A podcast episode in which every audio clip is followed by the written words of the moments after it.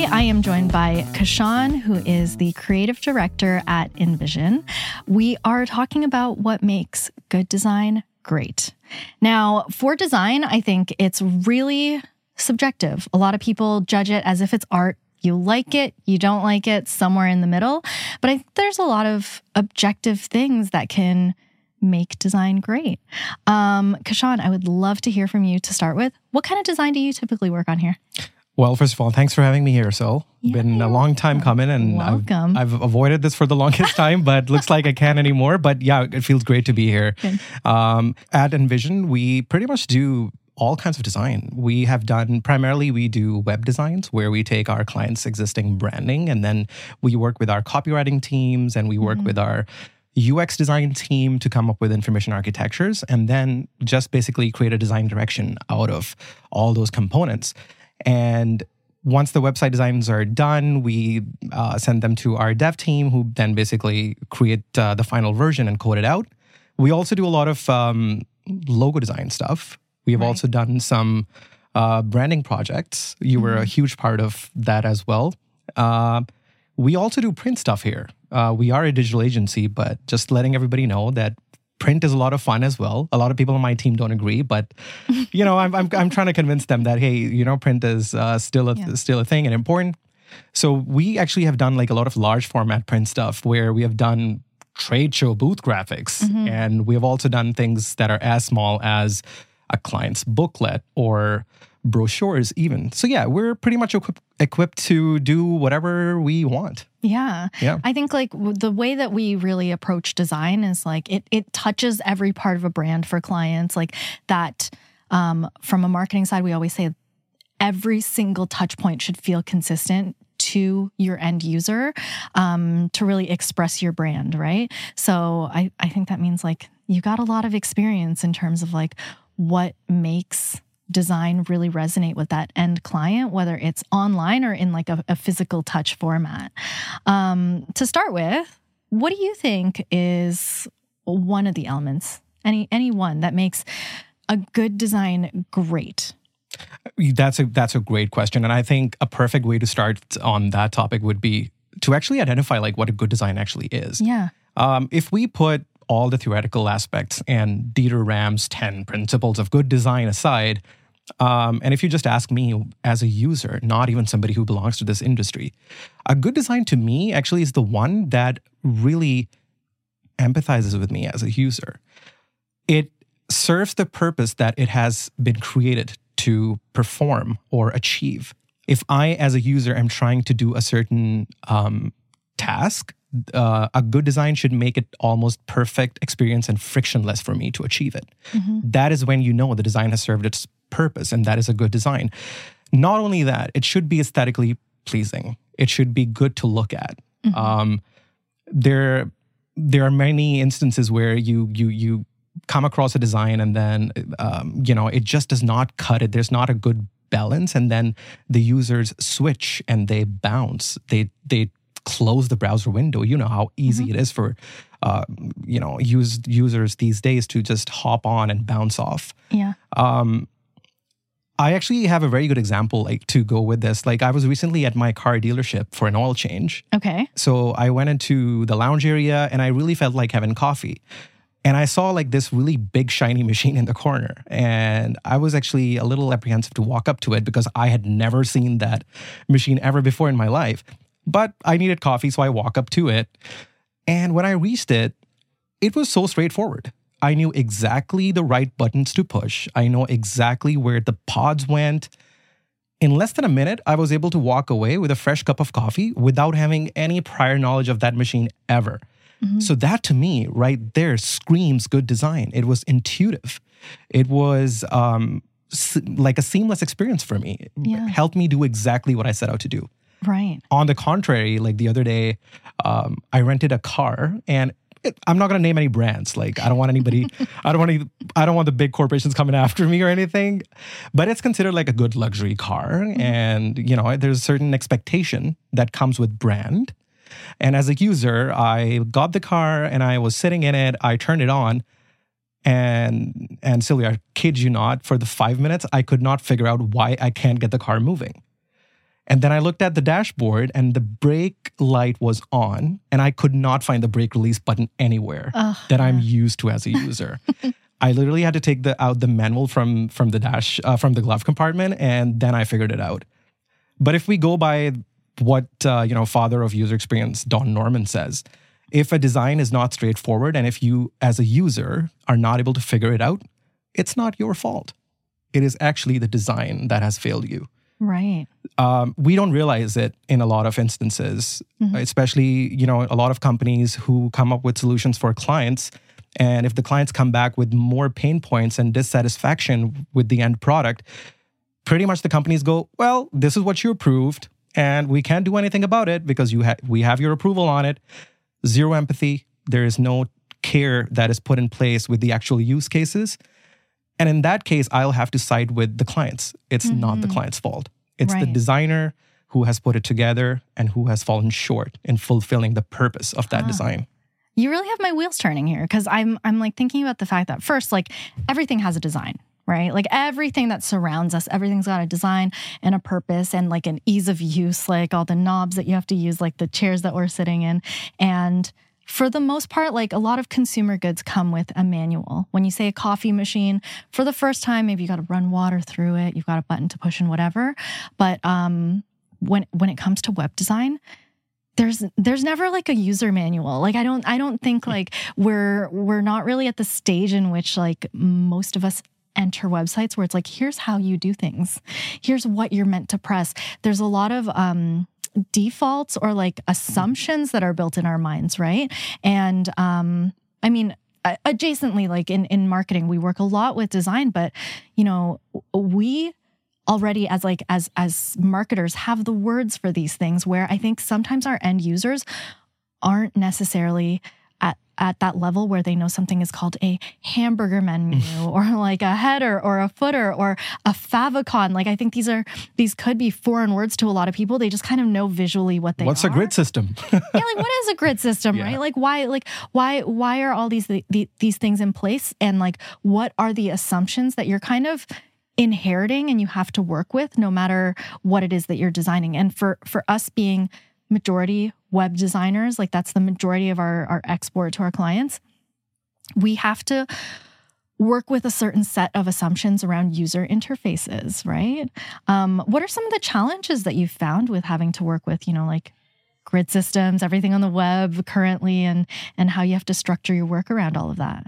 Absolutely. I still remember the time when we we never we we didn't have access to these amazing prototype tools that we now incorporate. And then back in the day, you're right. It used to be so difficult to to meet the expectation of the clients in terms of you know what they expect and experience for getting a new website design. Mm-hmm. It was very very hard for us even back then to kind of explain that this wireframe that you're looking at, this black and white wireframe structure, is not your final design. It is no in in no shape and form the final look and feel of what the brand is, is actually going to be. Um, but yeah, like to answer your question, yes, there are challenges um, because clients when they do come to us, they have a lot of knowledge about what has worked and what hasn't worked for their web space. But at the same time, there are things that they are very passionately married to. Like, yeah, we designed my my uncle designed this logo 15 years ago and we don't want to change it. But yeah, I agree, but you got to realize that if you are going for a web solution that is going to be catering to your audience that is familiar with you know some basic principles of aesthetic, they're not going to you know see the relation between your brand artifacts, your logo with the new design direction that we're taking. So it it is a bit of challenge to convince the clients to detach themselves from just the form of something Yeah. and convince them on the function that uh, because to me and to any sane person who is in this industry, form and function go hand in hand. Um, absolutely and sometimes it becomes a challenge, yes, to explain it to our clients. Um, but in most cases, they do listen to us because I think we do a really good job yeah prototyping and convincing them, right? i think so Yeah. Um, I think you bring up a great point too in like form and function. Mhm. Those two opposing or those two elements that have to marry each other. Um, very often, design is seen very much for the form, and the function is forgotten.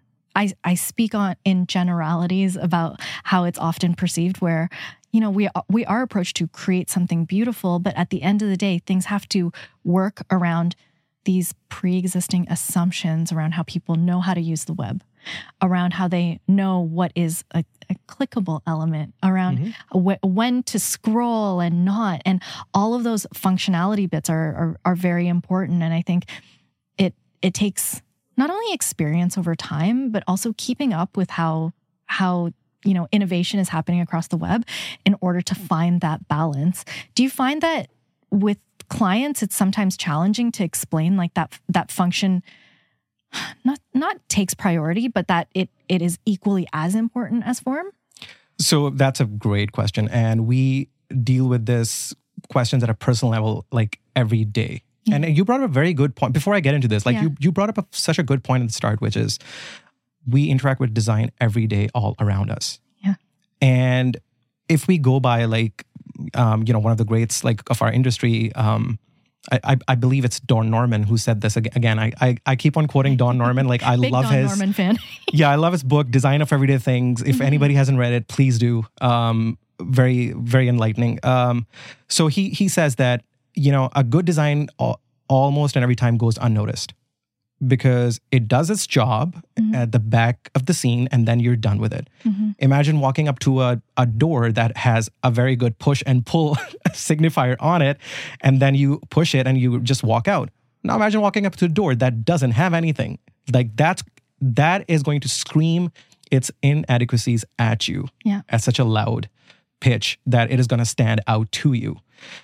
Now coming back to your point about form and function, yes, how do we how do we avoid like these pitfalls where we're not giving enough visual identifiers with our designs to user, the cues that humans pick up on. And you're right, as human beings, we we do go by a lot of assumptions, and sometimes uh, more than enough, those assumptions are wrong. Um, if I am putting a paragraph together and there is no understanding given from me to a user, you know, in a in a in a designed out module for a website, that there is some action that they can perform at the end of it, yeah then it's my fault. Then I have failed.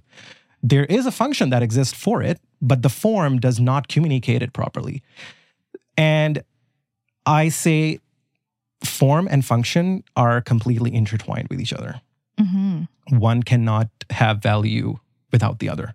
Mhm. Um, for example, there is a very famous or now or very infamous um, juicer machine. Like I totally forgot who the um, who the designer is. I might it might be Philippe. I think I, I think it's Philippe. I'm mm-hmm. so sorry, I totally forgot his name.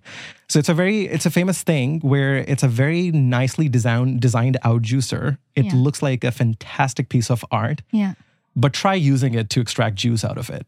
are you talking about that thing that's like it almost yes, like a tripod, Yes, and it's got like a spike at the top so it's like three spiky legs you got it. And so like if if users can picture this, it's like a tripod of three legs and it's got almost like an egg-like spike with Yep. it's very pointy in the center. So you put a cup under the tripod and then when you juice something, it like kind of trickles down the the egg-like thing. Yes, Right? yeah, Yeah.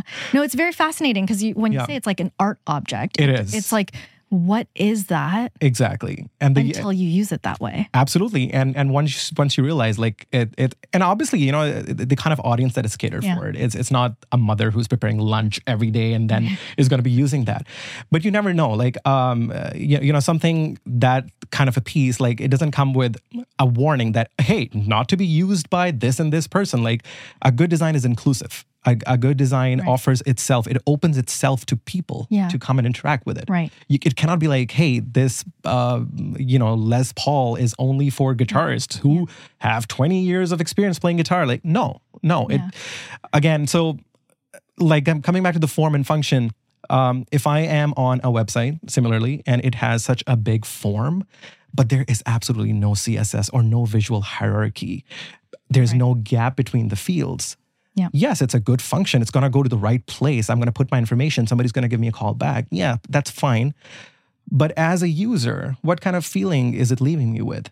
Mm-hmm. It is leaving me a little bit, you know, feeling not too great about the brand that I've just interacted with. Yeah. So to me, form and function totally go hand in hand. Yeah. Um, one cannot exist without the other. Yeah.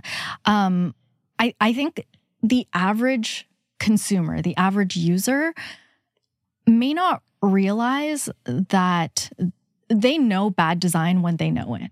Like it's when you are on a site and a pop up comes up and you're just like, where is the X?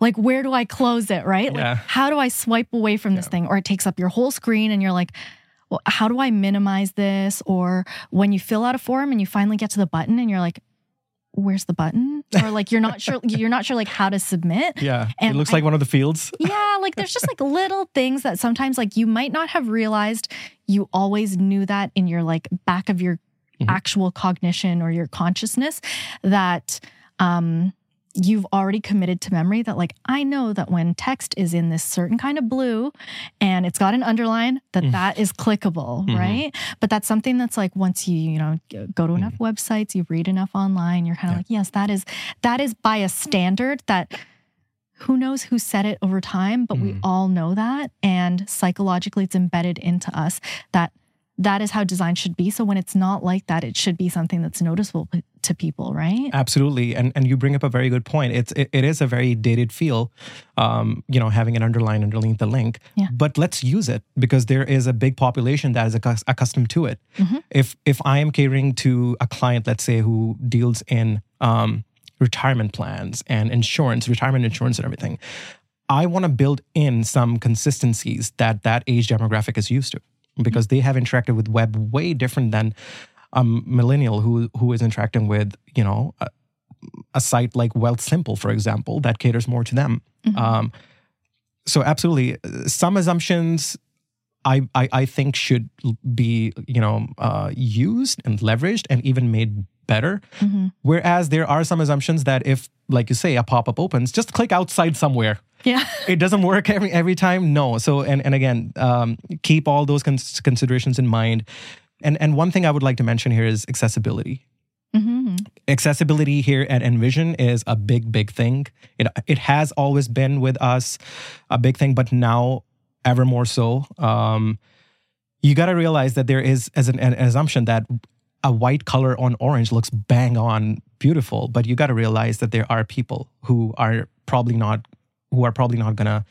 Uh, be very comfortable looking at it or even miss some of that information. So we For take a lot of the consideration consideration in mind, uh, making sure that our design is sustainable. It is Yeah. it is accessible as Mhm. well. So, so so there's that aspect to it as well. Yeah, and that's a great that's a great point because we have your you sit on our accessibility Yes. committee uh, here at NVISION, and you guys talk about all of the you know like accessible colors, like the contrast that we have to have for things to comply, and it, it's a huge part of what we do in order to make things accessible by everyone. You know, and it's it's not just regulation; it's just simply making it so that like content is digestible because Yeah. well, why create something that any percentage of the population can't really Can't read, access? yes. Um, are there ever challenges that you have with regards to the ideas and concepts that you have that are really great, but limitations with the medium that we're using, especially on web or print, either either direction there? Absolutely, all the time.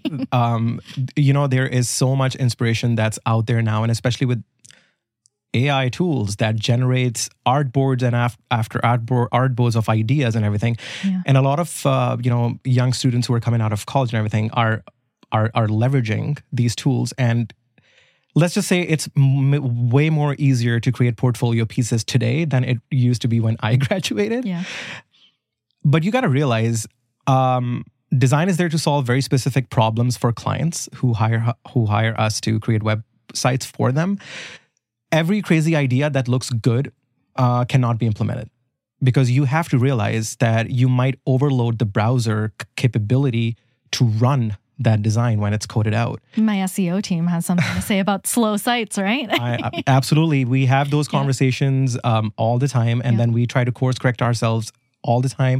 We have a very passionate team of designers here uh, who want to push the envelope a lot, and they come up with many, many great ideas. yeah. Um, but right at the execution level, yes, there is a challenge. Sometimes we have to roll back a little bit because we got to keep the um, site efficiency in mind, like how it performs, because that is one promise we make to our clients as well, and we want to stick by it.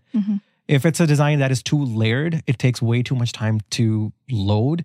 If there's a parallax effect that has four different levels of uh, depth to it, Yeah. it might be a challenge. Um, who knows? Somebody might be running our website, you know, somewhere where, you know, the internet speed is still a luxury, and then you know they won't be able to interact with us with with our work.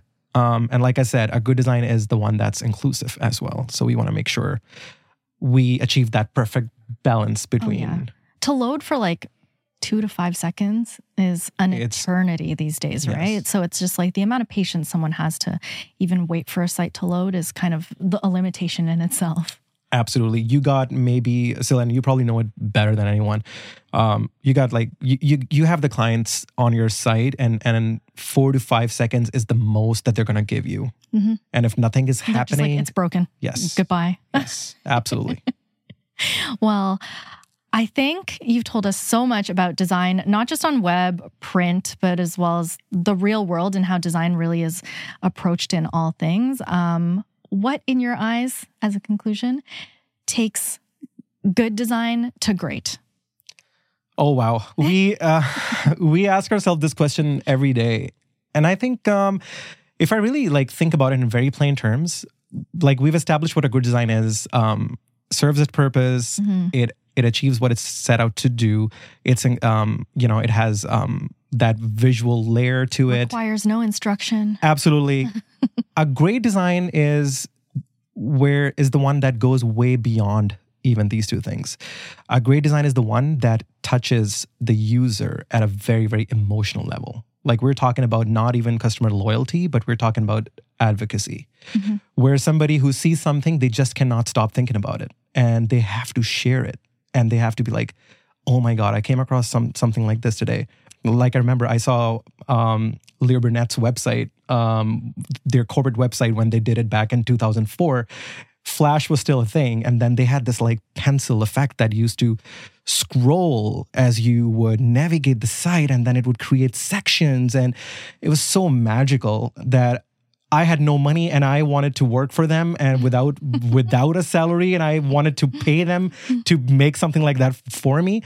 So I guess the point I'm trying to make is it it transcended f- from being just a site that serves you information about what a company does.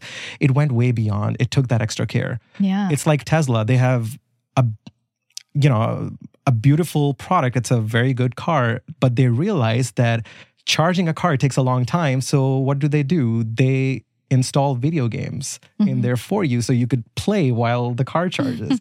if they hadn't done it, nobody would have cared, yeah. but they did it. Um, so so a design that transcends way ahead of these um, two things and um, a design that becomes a new standard that others follow.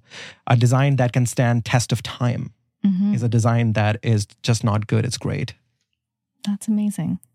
Thank you, Kashan. Thanks so much for your insights on everything design and all of your background that you shared with us. Love talking to you today. I think you did pretty good for your first episode. Really? I hope Yeah. Come back soon, okay? so. Will do. Thank you so much, Sil. Thank you. Okay. Same conclusion as last time.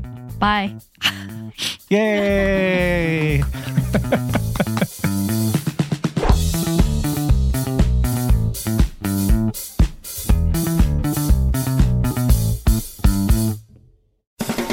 Woods, and I'm shining a light on music and the rock stars who make it. He just was one of those people, he, he stood out. He was a magic guy. He really was a magic guy. All, we all have faults. He had the same amount of faults as we all have. This was before Led Zeppelin. Robert was full on. I mean, he was Led Zeppelin without the band behind him. He had the hair, the jeans, the whole thing, you know. And he was amazing. The Records and Rockstars podcast, heard around the world and yours to hear wherever you get podcasts. All the episodes from JeffWoodsRadio.com.